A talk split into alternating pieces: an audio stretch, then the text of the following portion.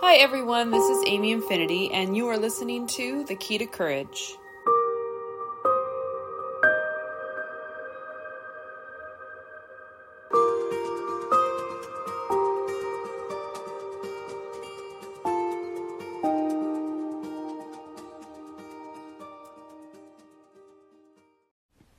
Everyone, it's Amy Infinity with the Key to Courage podcast. Welcome.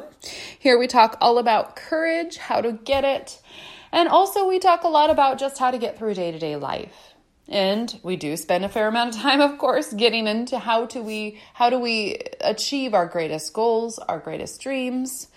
But today I really want to talk about what is real, how we perceive reality because I find that that is so, so important in all of this journey is how we choose uh, to see our own lives. Like we do have that choice.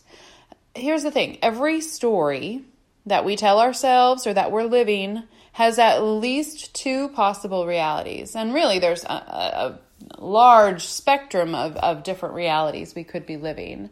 Now, you, we, get to decide which one that we choose to live. Now, you may be thinking, well, that's a load of crap. You know, I'm living the life that I'm living, Amy. We're dealt the cards that we are dealt.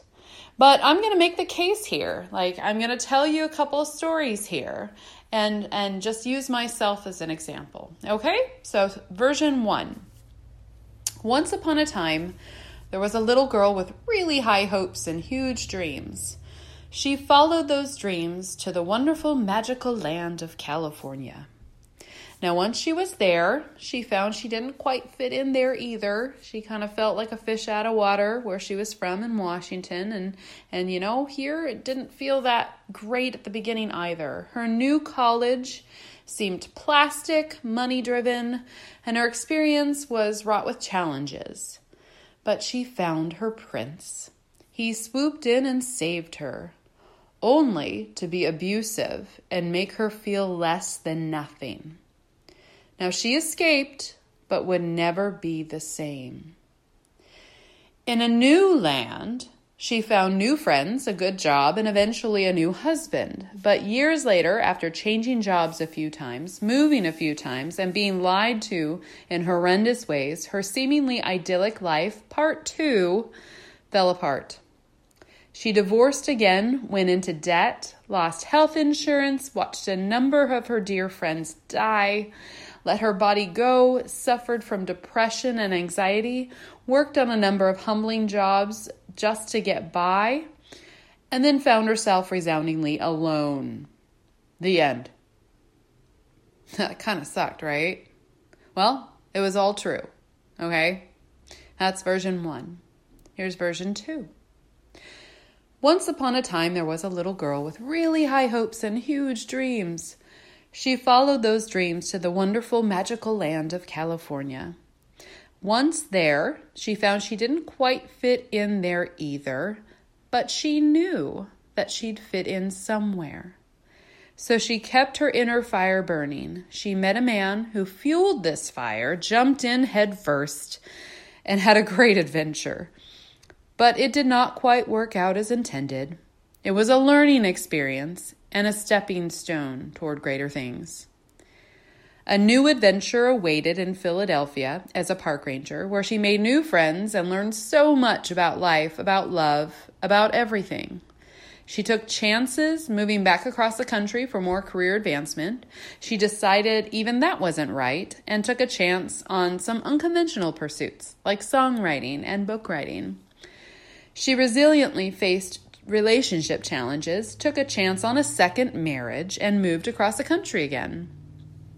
She faced betrayal, though, head on, followed horse dreams, music dreams, writing dreams. She finished her first book and built businesses all on her own. She sang in a choir at the Kennedy Center, owned a farm, and continued to build her creative empire. She realized her life was a facade left her lying husband, and took a job in beloved California again.